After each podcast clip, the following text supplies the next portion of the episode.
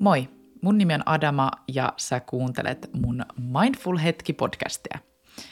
Hei tänään taas täällä yksin jutustelemassa sulle äh, vähän mindfulnessin maailmasta. Mä tajusin, että mä en ole tehnyt yhtäkään tällaista niin kuin mindfulness one-on-one jaksoa, sellaista perusjaksoa, mindfulnessin perusteet niin sanotusti, että jos mindfulnessin maailma on lähtenyt sua kiinnostaa mun podcastin kautta tai jonkun muun maailman kautta, ja sä haluat tietää ne perusteet, niin tässä jaksossa mä tuun ne sulle jakamaan. Tai jos sulle tämä maailma on ihan täysin uutta, niin tämä jakso on sulle. Mitä on mindfulness, miten sä voit hyödyntää sitä, miksi mä sitä harjoitan ja miksi mä liputan sen puolesta. Nykymaailmassa kuitenkin musta tuntuu, että meitä jokaista koskettaa tietyt asiat. Se kiireinen elämä, voi olla paljon stressaavia tilanteita ja mindfulness, mitä se tekee, niin se tarjoaa meille arvokkaan, oikeasti tehokkaan tavan pysähtyä.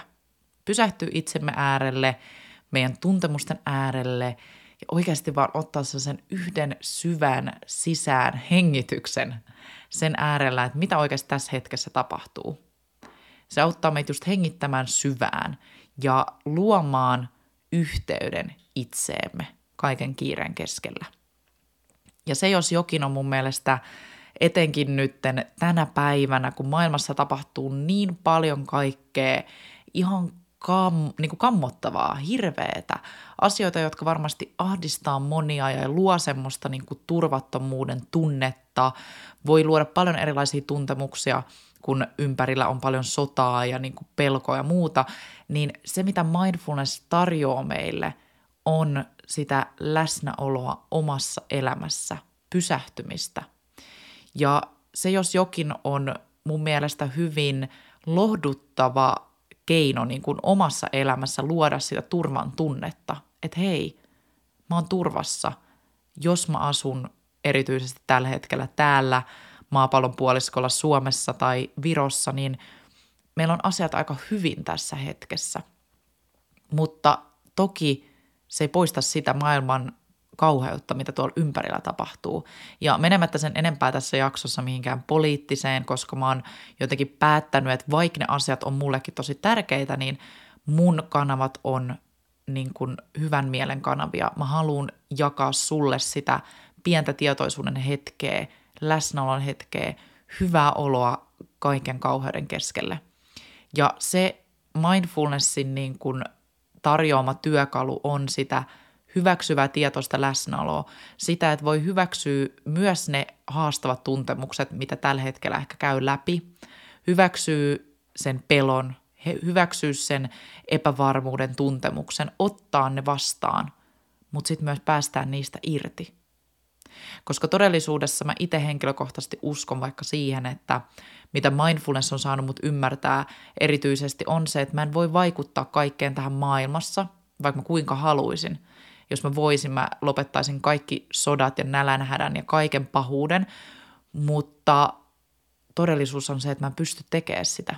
Mä voin vaikuttaa pieniin asioihin ja jakaa tietoa ja, ja puhua näistä asioista, mutta todellisuudessa ainut, mihin mä voin vaikuttaa, on – mun sisäinen maailma ja mun kokemus asioista ja tietyllä tavalla myös suojella itteeni ähm, ahdistukselta, pelolta, turvattomuudelta.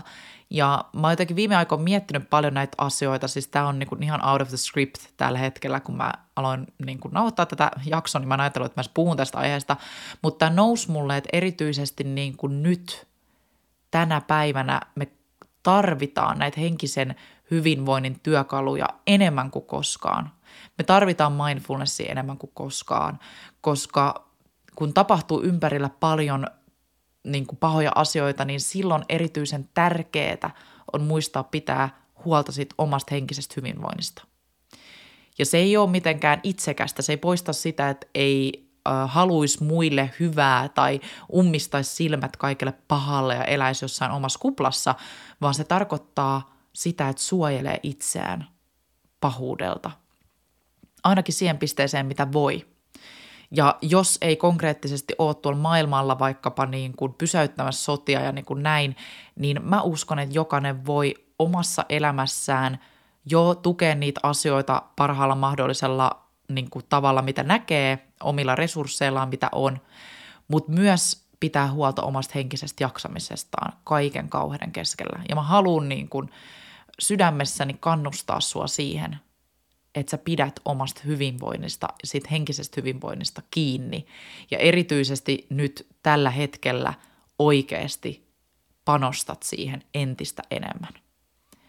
Eli mindfulnessissakin on niin paljon hyötyjä ja se voi auttaa nimenomaan siinä turvattomuuden tuntemuksessa, vahvistaa sitä turvan tunnetta, että hei, mä oon turvassa, mulla on kaikki hyvin tässä hetkessä, ja se ei tar- tarkoita, että mä olisin välinpitämätön, jos mä pidän itsestäni huolta, vaan enemmänkin silloin mun mielestä voi auttaa paremmin, kun itse voi hyvin.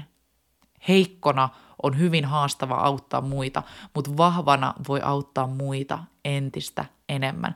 Ja mä uskon myös vahvasti siihen, että kun me pidetään omasta henkisestä hyvinvoinnista huolta, niin me myös lisätään tämän maailman hyvää värähtelyä.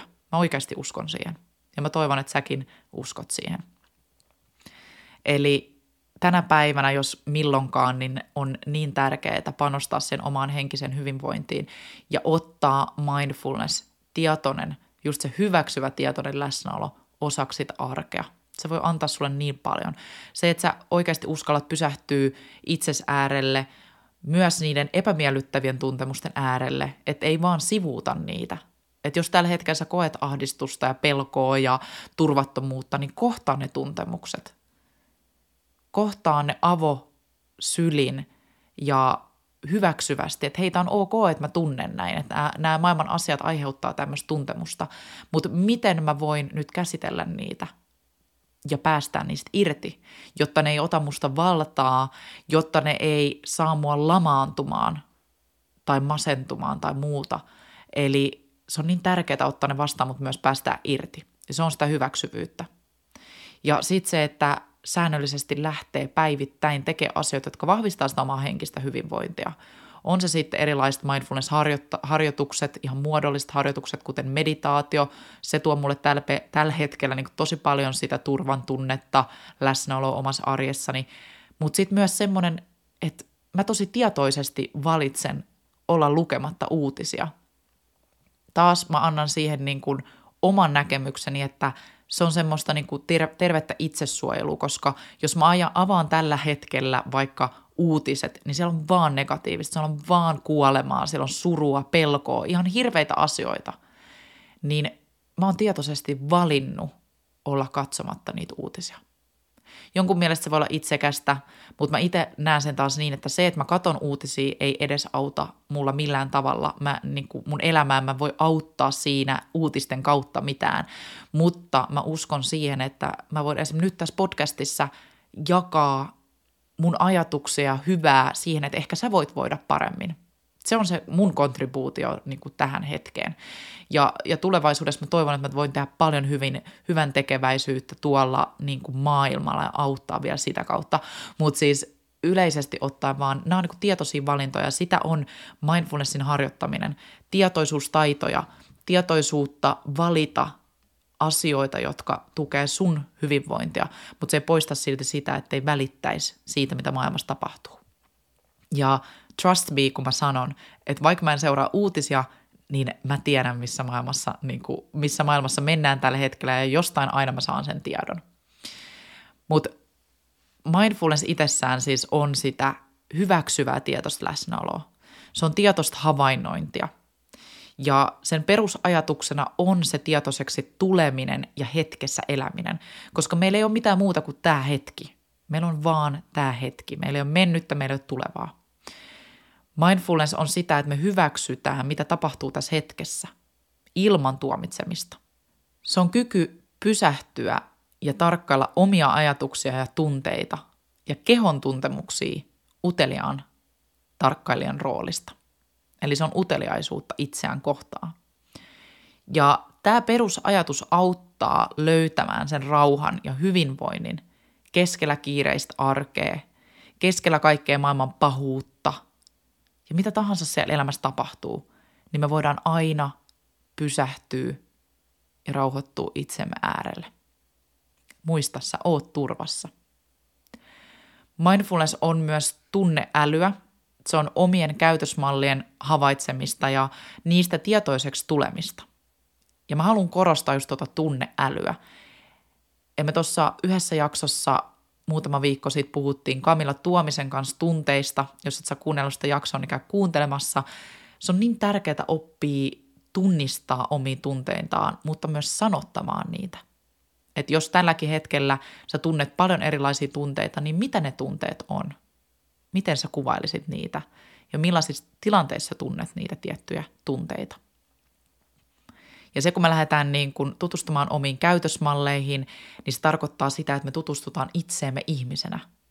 Mitkä asiat triggeröi mua? Mitkä asiat nimenomaan saa mut voimaan huonosti ja mitkä asiat saa mut voimaan hyvin? Minkä takia? Mistä ehkä mun käytösmallit juontaa juurensa? Koska meidän käytösmalleja muokkaa meidän yhteiskunta, meidän kasvatus, meidän ihmissuhteet – ja meidän kokemukset elämässä. Ja kun niistä tulee tietoisemmaksi, niin se on se ensimmäinen askel, kun voi alkaa muuttaa niitä omia käytösmallejaan. Että jos haluaa muokata omia käytösmallejaan paremmaksi, niin se vaatii tietoisuustaitoja, sitä, että harjoittaa mindfulnessia. Se on tietyllä tavalla sitä itsensä kehittämistä ja mikä tärkeintä itsensä tutustumista. Koska muutos parempaan alkaa aina susta. Ja siksi tietoisuustaitojen harjoittaminen onkin tar- tärkeää aloittaa itsestään. Vasta sen jälkeen voi oikeasti opettaa niitä myös muille, lapsille, läheisille, mutta kaikki lähtee ensin susta. Ja totta kai se harjoittaminen on elämänpituinen matka – vaikka mäkin on mindfulness-ohjaaja, niin mä oon edelleen täällä matkalla. Edelleen mä opin uutta. Mä en todellakaan ole täydellinen. Mä en ikinä tule täydellinen. Mä en usko, että kukaan tulee. Mutta mä kehityn koko ajan. Mutta se matka lähti musta itsestäni. Mä aloin tekemään sitä työtä itseni kanssa ennen kuin mä pystyn alkaa ohjaamaan muita, ennen kuin mä halusin jakaa mun tietoa täällä podcastissa. Mutta mitä hyötyä sitten mindfulnessista on, niin okei, tutkittuja hyötyjä on tuhansia. Totta kai se vaikuttaa nimenomaan siihen meidän sisäiseen tuntemukseen. Me voidaan lisätä säännöllisen mindfulness-harjoittamisen avulla sitä sisäisen rauhan tuntemusta, kiireettömyyden tuntemusta, turvan tuntemusta, mutta myös onnellisuutta ja tyytyväisyyttä omassa elämässä. Mindfulness-harjoituksen avulla tai erityisesti niin kuin sen säännöllisen harjoittamisen avulla me nimenomaan lisätään sitä itsetuntemusta, itsevarmuutta. Me voidaan vähentää stressiä, eli paljon on tutkittu äh, mindfulnessin vaikutuksia stressiin. Ja MBSR-ohjelma, joka on täysin keskittynyt stressinhallintaohjelmaa, niin siinä nimenomaan on tehty paljon työtä ihmisten kanssa, jotka on ihan burnoutin partaalla – ihmisten kanssa, jotka on jopa jo sairaalassa. Ja MBSR-ohjelmalla, eli Mindfulness-Based Stress Reduction-ohjelmalla, jota mä itsekin olen opiskellut, niin on pystytty auttaa hyvin monia ihmisiä, tuhansia ihmisiä voimaan paremmin ja pääsemään sieltä niin kuin lamaannuttavasta stressistä normaalitilaan. Eli se voi olla parantava työkalu. Ää, säännöllinen mindfulness-harjoittaminen on myös semmoinen, mitä on tutkittu meidän aivojen hyvinvoinnissa, eli se vaikuttaa meidän aivojen hyvinvointiin, se parantaa, vahvistaa meidän aivojen toimintaa ja luo myös uusia aivoyhteyksiä. Eli mun mielestä se on jo aika hienoa, että me voidaan parantaa meidän omia aivoja. Me voidaan vahvistaa niitä ja luoda myös uusia yhteyksiä sinne meidän kehon ja mielen välille. Lisäksi meidän hermosto, joka on tosi tärkeässä osassa meidän hyvinvoinnissa, niin mindfulnessin avulla ja syvähengityksen avulla me voidaan tasapainottaa meidän hermostoa hyvin nopeastikin. Että jos on koko ajan semmoinen hälytystila kehossa, niin se todennäköisesti alkaa näkyä kehossa erilaisina kiputiloina, reaktioina ja niin edelleen, niin mindfulnessin avulla me voidaan tasapainottaa tota hermostoa ja myös poistaa niitä kiputiloja. Ja mun mielestä se on aika mahtavaa. Mulle aikoinaan mindfulness tuli elämään nimenomaan sen kautta, että mä itse olin hyvin stressaantunut yrittäjääiti. Ja mä en tiennyt, miten pysähtyä itseni äärelle. Mä en tiennyt, miten olla läsnä mun epämiellyttävien tuntemusten kanssa. Ja mä olin tietyllä tavalla tosi hukassa. Että joo, mulla oli paljon niin kuin fyysisiäkin oireita ja mä olin tietyllä tavalla burnoutin partaalla, mutta myös se mielen oireilu oli vahvasti läsnä. Ja mä aloin harjoittaa mindfulnessia säännöllisesti ihan meditoimalla, mutta myös tekemällä paljon tietoisemmin asioita, joita mä arjessa teen. Ja sitä kautta se muutos alkoi tapahtua. Ja mun mielestä tärkeintä onkin just ottaa se ensimmäinen askel, että mikä on se yksi asia, joka toisi sitä hyvinvointia mun elämään. Ja mun mielestä paras ja helpoin tapa luoda tietoisuutta omaan arkeen on yhdistää se tavanomaisiin asioihin, joita sä jo teet sun arjessa. Et mindfulness ei todellakaan ole vaan meditaatiota tai tämmöisiä muodollisia harjoituksia, kuten joogaa, vaan se voi olla ihan sitä, että sä syöt tietoisemmin sun lounaan. Tai sä keskityt tietoisemmin sun vuorovaikutukseen, miten sä puhut ja kuuntelet. Tai se voi olla se, että sä kävelet metsässä tietoisemmin, kuuntelet sun kehoa. Ja ihan yksinkertaisuudessaan nimenomaan sitä, että kuuntele omaa kehoaan. Mitä mä tunnen mun kehossa tässä ja nyt. Mutta muutamia semmoisia hyviä tapoja, miten sä voit alkaa harjoittaa mindfulnessia, niin on se, että sä tuot päivän aikana tietoisuutta sun hengitykseen. Se on varmasti yksi mun suosikkitapoja harjoittaa mindfulnessia, nimittäin hengitys on aina sun mukana ja sä voit kiinnittää siihen huomiota vaikka silmät auki, auton ratissa. Pysähdyt hetkeksi ihan vaikka, ei nyt edes välttämättä tarvi fyysis- fyysisesti pysähtyä, mutta mielen tasolla ja tunnen, miten se ilma virtaa sun sijaraimista sisään ja ulos.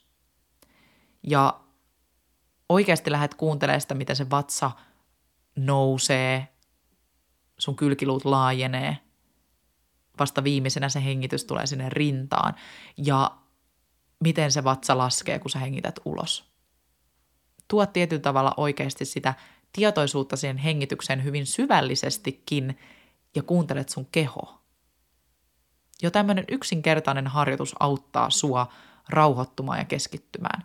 Ja on ihan täysin totta, että me reagoidaan aina ensimmäisenä meidän hengityksellä. Eli jos sä pelästyt, niin yleensä me vähän niin kuin pidätetään hengitystä silleen, ollaan valppaina, valmiita toimimaan. Me saatetaan huokailla, jos meitä vähän niin kuin ahdistaa. Hengitys on aina reagoimassa mukana. Alapa kiinnittää vaikka siihen huomiota, että miten se hengitys sulla reagoi jokaiseen juttuun sun elämässä. Ja se on joku semmoinen sanonta joskus, minkä mä oon kuullut, että jos me opitaan hallitsemaan hengitystä, niin me pystytään hallitsemaan kaikkea, mitä meidän elämässä tapahtuu. Ja tietyllä tavalla se on ihan totta, koska jos mä pystyn rauhoittaa itseäni hengityksen avulla, niin mä oon todennäköisesti puolet rauhallisempi niin kuin, kuin koskaan, jos mä oikeasti vaan keskityn siihen hengityksen parantavaan voimaan. Kun se hengitys on aina sun mukana ja se on sieltä syystä, siellä syystä pitämässä sut elossa. Ja toinen tapa on se, että tuo tietoisuutta sun ruokailuihin. Et kokeile syödä ainakin yksi ateria päivässä ilman ulkoisia häiriötekijöitä, kuten televisio tai puhelinta. Ja kun sä syöt, niin kiinnitä huomiota jokaiseen puraisuun. Laske sun haarukka suupalojen välissä, tarkkaile niitä makuja, tuokstu, tuoksuja, sitä koostumusta ja mä voin myöntää, että tämä oli mulle alkuun ihan super vaikea harjoitus. Ehkä jopa inhokkiharjoitus, niin kuin tietoisempi syöminen, koska mä olin niin tottunut syömään television ääressä, puhelin kädessä, joku ärsyke mun edessä, että oli tosi epämukavaa syödä ilman tätä ärsykettä. Eli ei mitään hätää, jos aluksi on epämukavaa. Niin yleensä aina kaikki tämmöiset niin uudet tavat onkin epämukavia, mutta tärkeää on toistasta harjoitusta. Nyt tänä päivänä mä syön pääosin aina mun aterian niin, että mulla ei mitään ärsykkeitä siinä edessä. Silloin mä tunnen paljon nopeammin, kun mä oon kyllänen. Mä syön itseni täyteen semmonen niin kuin 80 prosenttia, että mulla jää aina vähän tilaa sinne. Mulla on tosi hyvä olla, energinen olla. Mä oon oppinut kuuntelemaan mun kehotuntemuksia paljon paremmin ja minkälaiset ruuat saa mut voimaan hyvin. Silloin mä teen myös parempia valintoja. Mutta se ei haittaa, että silloin tällöin, jos mä sitten katon sitä Netflix-sarjaa ja syön mun ruokaa siinä samalla. Että se on ihan ok. Joskus niin kuin, pienet paheet kuuluu elämään. Mä uskon siihen. Ähm, kaikki ei tarvi olla täydellistä, mutta jos mä pääosin syön tietoisemmin, niin mulla on niin paljon parempi olla, että siksi mä sitä teen. Mutta silloin tällöin hyvä sarja ja sohvan nurkkaan käpertyminen sen hyvän ruoan kanssa on täysin ää, ok ja se on ihanaa ja välillä mä sitä myös teen. Mutta kokeile, tota, jos susta tuntuu, että se on semmoinen tällä hetkellä, että sä tiedät, että sä syöt aina kiireessä jossain jonkun ärsykkeen edessä, niin toista tota tietoisempaa syömistä, niin pikkuhiljaa se helpottuu ja syöminen muuttuu nautinnoksi ja sä opit myös tunnistamaan sun kylläisyyden tuntemukset. Mutta pakko vielä sanoa sellainen huomio tähän, että tietoista syömistä voi harjoittaa myös kiireessä, eli sen ei tarvi sen tilanteen olla täydellisen rauhallinen hetki. Kiireessäkin sä voit niin kuulostella sitä, että miltä tuntuu, kun mä syön tässä kiireessä, että, että mulla on vähän tämmöinen hätäinen olo, mutta mä nyt syön tässä – ää, lappaan tätä ruokaa nopeasti suuhun, niin miltä se tuntuu? Sekin voi olla mindfulness-harjoitus. Eli tosi usein niin kuin luullaan, että mindfulnesskin vaatii semmoista niin kuin rauhallista, täydellistä, seesteistä hetkeä, niin mä voin heti tähän poistaa sen myytin, eli se ei vaadi sitä, vaan se on tietoisuuden harjoittamista. Oli sulla sitten kiire, hirvein hetki sun elämässä tällä hetkellä, kaikki huutaa sun ympärillä, niin sä voit tuoda tietoisuutta siihen hetkeen, että miltä se hetki tuntuu – sun kehossa, millaisia ajatuksia sun nousee ja niin edelleen. Sitten yksi tosi helppo tapa harjoittaa mindfulnessia on myös se, että tuo tietoisuutta arjen siirtymähetkiin. Eli meillä on päivässä paljon siirtymähetkiä, me liikutaan kotoa töihin, töistä ehkä sinne jonnekin päiväkotiin, harrastuksiin, opiskeluihin ja niin edelleen, niin siirtymähetki on aina se hetki, kun me siirrytään paikasta A paikkaan B – ja samalla myös meidän tietynlainen energia muuttuu, ja näihin hetkiin voi tuoda tietoisuutta niin, että kääntyy kohti sitä omaa kehoa ja kysyy itseltään, että mitä mä tunnen juuri nyt. Kun mä siirryn tästä paikasta toiseen paikkaan, niin mikä on mun energia ja ehkä myös mitä mä tarvitsen just nyt. Tarviiks mä ihan lyhyen tauon ennen kuin mä siirryn tästä työpisteeltä vaikka sinne hakemaan niitä mun lapsia päiväkodista tai tarviiks mä pienen hengähdystauon ennen kuin mä tapaan mun ystäviä tai menen sinne harrastukseen. Mikä tahansa on se siirtymähetki, niin alat tuomaan niihin hetkiin sitä tietoista läsnäoloa. Että sä käännyt sisäänpäin. Sä voit sulkea silmät, mutta sun ei tarvii – Joskus silmien sulkeminen auttaa meitä vaan keskittymään ehkä paremmin siihen, mitä tapahtuu kehossa, mutta tosi tärkeää on kuunnella sitä, että mitä tässä hetkessä tapahtuu just nyt.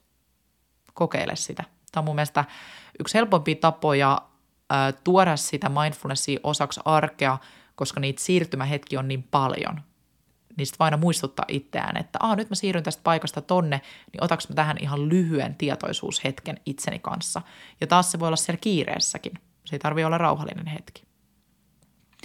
Mutta mindfulnessin muodollisia harjoituksia on just meditaatio. Varmasti kaikista tunne, tunnetuin tapa on meditaatio, eikä ihme, koska sillä on tutkitusti niin, kuin niin paljon hyötyjä – että se on yksi tar- parhaita tapoja vähentää stressiä, ahdistusta ja vahvistaa sitä itsetuntemusta, mutta sä voit aloittaa ihan lyhyillä päivittäisillä meditaatioharjoituksilla. Ei se tarvi olla edes välttämättä aluksi päivittäistä. Usein niin suositellaan päivittäistä sen takia, että silloin sä alat näkee niitä muutoksia niin kuin selkeämmin, sitten tulee rutiini siitä harjoittamisesta, ja mulle se vaan aikoina oli paras juttu, että mä vaan sitouduin niin kuin – 12 viikkoa tekee päivittäin sen meditaation ja siitä se vähän niin kuin jäi mun arkeen tosi säännölliseksi harjoittamiseksi. Joskus pitää vähän niin kuin haastaa itseään, tekee jotain asiaa vähän pidemmän aikaa, jotta näkee ne vaikutukset ja tietyllä tavalla koukuttuu siihen tunte- tunteeseen myös. Mutta tosi tärkeää on myös muistaa, että se epämiellyttävä saattaa nousta pintaan ja se on täysin normaalia, että kun me hiljennytään itsemme äärelle, niin tiety, tietynlaiset niin kuin padotut tai tiedostamattomat tuntemukset saattaa nousta esiin. Mutta tosi tärkeää on vaan havaita nämä kaikki tuntemukset ja hyväksyä ne sellaisenaan. muuttamatta niitä. Et opettele istua sen epämiellyttävän kanssa ja anna tilaa myös sille miellyttävälle totta kai.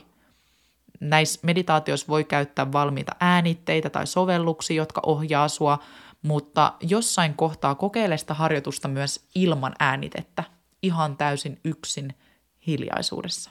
Se on yleensä se paras harjoitus, mitä voi tehdä.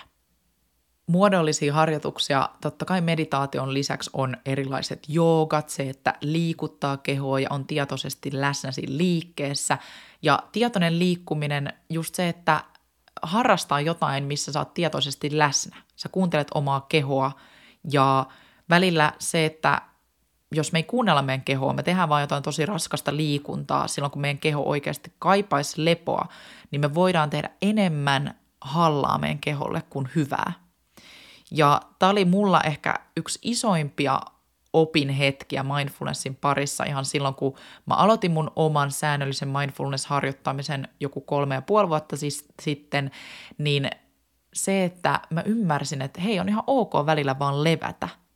Että joskus se on just se paras juttu, mitä voin tehdä mun keholle, eikä se rankka treeni. Ja sitten taas joskus mun keho kaipaa semmoista kunnon hikoilua, kunnon rankkaa treeniä, niin silloin mä teen sen. Mä käytän silloin ne voimavarat siihen. Se tuntuu ihanalta. Ja sitten taas vastapainoksi silloin, kun mä kaipaan sitä rennompaa tekemistä, niin mä valitsen jonkun sellaisen liikuntamuodon, joka tukee sitä olotilaa. Et tietoista liikkumista voi mun mielestä toteuttaa oikeastaan missä tahansa liikuntamuodossa, mutta helpointa se saattaa olla just rauhallisemmissa liikuntamuodoissa, kuten joogassa, tai chiissa, uimisessa, sillä silloin pystyy paremmin keskittyä kehon tuntemuksiin. Tietoinen kävely luonnossa on mun yksi suosikki tapa harrastaa tietoista liikkumista päivittäin, ja se on semmoinen, joka auttaa mua tietyllä tavalla luomaan sitä yhteyttä kehoon ja mieleen. Eli pitää vaan löytää itselleen ne oikeat tavat liikkuu, mutta erityisesti niin kuin mindful yoga, tämmöinen rauhallinen liike kehossa, on sitä tietoisuuden harjoittamista liikkeen kautta. Ja yksi myös semmoinen hyvin tehokas ja hyödyllinen tapa harjoittaa tietoista läsnäoloa on se, että tuo tietoisuutta siihen, miten on vuorovaikutuksessa muiden kanssa. Eli miten sä puhut, miten sä kuuntelet, miten sä oot läsnä. Ja se, että on oikeasti täysin läsnä jossain keskustelussa, niin sekin on muodollinen harjoitus, se on taito, kyky, jota, jota voi nimenomaan kehittää. Että ei mieti samalla omia vastauksia, kun toinen puhuu, ei puhu päälle, vaan antaa toiselle tilaa ja huomiota – Tämä on semmoinen taito, joka vahvistaa ihmissuhteita ja lisää ymmärrystä itsestään ja muista. Ja erityisesti lasten kanssa ihan supertaito, kun pystyy olemaan tietoisesti läsnä ja harjoittaa tietoisempaa vuorovaikutusta. Oikeasti kertoo niitä omia kokemuksiaan ja sanottaa niitä tuntemuksia lapselle ja auttaa myös lasta sanottaa niitä tuntemuksia. Mulle erityisesti kuuntelemisen taito on ollut semmoinen, jota mä oon pyrkinyt tänä päivänä harjoittamaan enemmän. Mä tykkään tosi paljon luontaisesti puhua, mä rakastan jakaa asioita, mutta mä oon pyrkinyt siihen, että mä opettelen entistä enemmän kuuntelemaan sen puhumisen sijaan. Se ei todellakaan aina ole helppoa, koska on puhelias ihminen. Niin tekisi mieli aina vähän niin kuin sanoa joku oma mielipide johonkin ja, ja aika usein mä niin teenkin. Mutta välillä mä saan itteni kiinni siitä, että mä niin kuin pysäytänkin itteni, enkä jaakkaa sitä mielipidettä, jonka mä ehkä aikaisemmin oisin jakanut, vaan sen sijaan mä kuuntelen. Ja tämä on asia, jossa mä tällä hetkellä harjoitan itteni entistä enemmän, koska se on mulle haastavaa. Mä helposti haluan olla se, joka puhuu, mutta mä oon niin kuin, yrittänyt koko ajan parantaa sitä kuuntelemisen taitoa.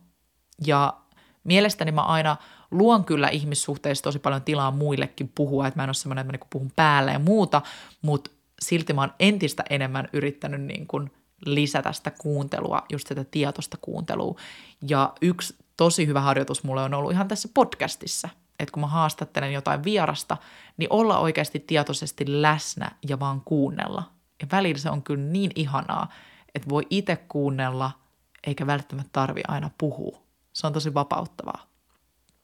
Mutta mikä tahansa on se sun niin kun, asia tällä hetkellä sun elämässä, mihin sä kaipaat sitä tietoisempaa tekemää, tekemistä, läsnä olevaa tekemistä, niin valitse se asia semmoiseksi omaksi haasteeksi ja ala tietoisesti tuomaan siihen sitä mindfulnessia. Koska mindfulness tarjoaa kuitenkin meille mahdollisuuden elää elämää tietoisemmin ja läsnäolevampana. Se auttaa just hallitsee sitä stressiä, lisää meidän keskittymiskykyä, varmasti tänä päivänä ihan super tärkeä taito osaa niin keskittyä hyvin. Se auttaa meitä pysähtyä hetkis, hektisessä maailmassa ja lisäksi se parantaa just näitä meidän ihmissuhteita. Kuitenkin ihminen kaipaa merkityksellisiä ihmissuhteita, niin sekin, että me osataan olla tietoisesti läsnä ihan sen, sen äärellä, että mitä me aidosti halutaan, mutta mitä me voidaan myös antaa muille, niin se vahvistaa meidän ihmissuhteita todella paljon. Mutta muista, että mindfulness on kyky, joka on jo sussa ja sä voit kehittää sitä ajan ja harjoituksen myötä. Se vaatii sitä toistamista. Olisit se päivittäinen meditaatio tai päivittäinen tietoisen läsnäolon hetki sun ystävän kanssa tai puolison kanssa, lapsen kanssa, tai se, että sä kiinnität huomiota siihen tietoisempaan syömiseen, käy tietoisemmin kävelyillä, kuuntelet sun kehotuntemuksia. Mutta mikä tärkeintä, opettelet päivittäin kääntymään sun sisäiseen maailmaan ja sun kehotuntemuksiin ja vahvistaa sun kehon ja mielen yhteyttä. Niin se on niin tärkeää, että me ei anneta vaikka meidän mielelle sitä valtaa, koska meidän mieli asettaa niin paljon ansoja, niin on niin tärkeää oppia myös ymmärtää, että meidän mieli ja meidän tuntemukset, meidän tunteet, just kaikki meidän ajatukset, ne on erillisiä asioita toisistaan. Ne tosi usein tietyllä tavalla niin kuin nivoutuu toisiinsa, mutta ne on erillisiä asioita – niin sekin, että me opitaan ole läsnä meidän kehossa, mitä meidän kehossa tunteet, tuntuu tällä hetkellä, mitä me tunnetaan, mitä siellä on meneillään, mutta millaisia ajatuksia myös nousee. Mutta onko nämä ajatukset oikeasti valideja? Jos on, niin hyvä juttu. Jos ei, niin miten me voidaan havaita ne ja oppi päästä irti? Sitä on niin kuin myös mindfulness-harjoittaminen. Havainnointia ja irti päästämistä. Eli aloita pienin askelin ja anna itsellesi lupa tehdä virheitä matkan varrella. Niitä tulee. Muista, jokainen mindfulness-harjoitus ei ole miellyttävää ja ihanaa zen olemista, vaan joskus siellä on epämiellyttävää, joskus sua ärsyttää, joskus se menee pilalle, joskus sä moitit itseäsi. Mutta kun oikeasti niin kun omaksuu tietoisen läsnäolon elämäntavaksi, niin huomaa, miten se rikastuttaa elämää – ja auttaa löytää sitä rauhaa ja tasapainoa kaiken tämän kiireen ja pahuuden keskelle, mitä täällä maailmassa tällä hetkellä on. Ja on tietyllä tavalla aina ollut. Ja mulle niin kuin mindfulness on vaan yleisesti tuonut sitä hyvää oloa, jaksamista, ja se on vahva työkalu mun henkisen hyvinvoinnin optimoinnissa niin sanotusti. Siihen, että mä koen merkityksellisyyttä mun elämässä – mä oon tyytyväinen, mä koen onnellisuutta, mutta mä pystyn myös antaa mun läheisille, mun perheelle parasta mahdollista minua niin sanotusti, ole heille tukena ja, ja tietyllä tavalla antaa semmoista niin kuin pyytteetöntä rakkautta. Ja mä uskon, että mindfulnessin harjoittaminenkin on sitä pyytteetöntä rakkautta itseään kohtaan, että uskaltaa niin kuin tarjota itselleen parasta ja muistaa, että, että mä ansaitsen sen, että sä ansaitset sen. Sä ansaitset voida hyvin. Vaikka maailmassa tapahtuisi mitä tahansa, niin sä ansaitset voida hyvin tässä hetkessä. Ja mun loppukaneetti ehkä tähän on vaan se, että aloita pienestä, kokeile yhtä asiaa, äh, muista ei ole olemassa oikeita tapaa harjoittaa. Mä en usko siihen, että on olemassa mitään oikeita tapaa, vaan se on sitä, että sä oot läsnä sun omassa kehossa – kaikki erilaiset ohjelmat sikseen. Sä voit aloittaa MPSR-ohjelman ja seurata sitä kaavaa. Sä voit olla valmennuksessa ja seurata sitä kaavaa. Ja ne kaikki on tosi hyviä tapoja viedä sitä mindfulnessia sinne elämään niin kuin pysyväksi osaksi. Ja mä totta kai aina, niin kuin, aina myös liputan kaikkien valmennustenkin puolesta, kun itsekin olen valmentaja, että ne voi auttaa meitä ottaa sen ekan askeleen ja tekee asioita systeemillä. Mutta sen jälkeen niin se, että muistaa tehdä asioita just niin kuin ne itselleen tuntuu parhaalta tässä hetkessä. On se yksi asia vai viisi asiaa, mitkä on sulle niitä tietoisen läsnäolon hetkiä, niin tee se niin, että se ei kuormita sua, vaan se tuo sulle hyvää. Mun mielestä se on kaikista tärkeintä. Että tekee asioita, jotka luo hyvää eikä niin kuin ota sulta ja kuormita sua. Et mun mielestä hyvinvointi ei koskaan kuuluisi olla sellaista kuormittavaa tai, tai millään tavalla niin kuin stressaavaa. Hei, kiitos, että sä kuuntelit tämän jakson. Um, mä toivon, että sä sait tästä itsellesi paljon tähän kaiken keskelle. Mä toivon sulle paljon hyvää oloa sinne. Mä toivon sulle inspiraatiota, paranemista, vapautumista kaikista mielen ja ehkä kehonkin kahleista. Ja jos sä tiedät, että joku sun ystävä kaipaa tätä jaksoa itselleen, niin muista jakaa tämä sun ystävälle, muista jakaa tämä jakso somessa. Musta on aina ihana nähdä, kun te jaatte näitä. Ja tietyllä tavalla se on mullekin aina semmoinen palaute, että oliko tämä semmoinen jakso, jota, joka antoi sulle oikeasti jotain, koska se on aina mun, mun missio on niin kuin auttaa sua oivaltamaan asioita ja, ja saamaan hyvää sun elämään. Ja mä toivon, että se välittyy täältä mikin toiselta puolelta. Aivan ihanaa viikkoa sinne. Me kuullaan taas ensi viikolla ja joo, moi moi!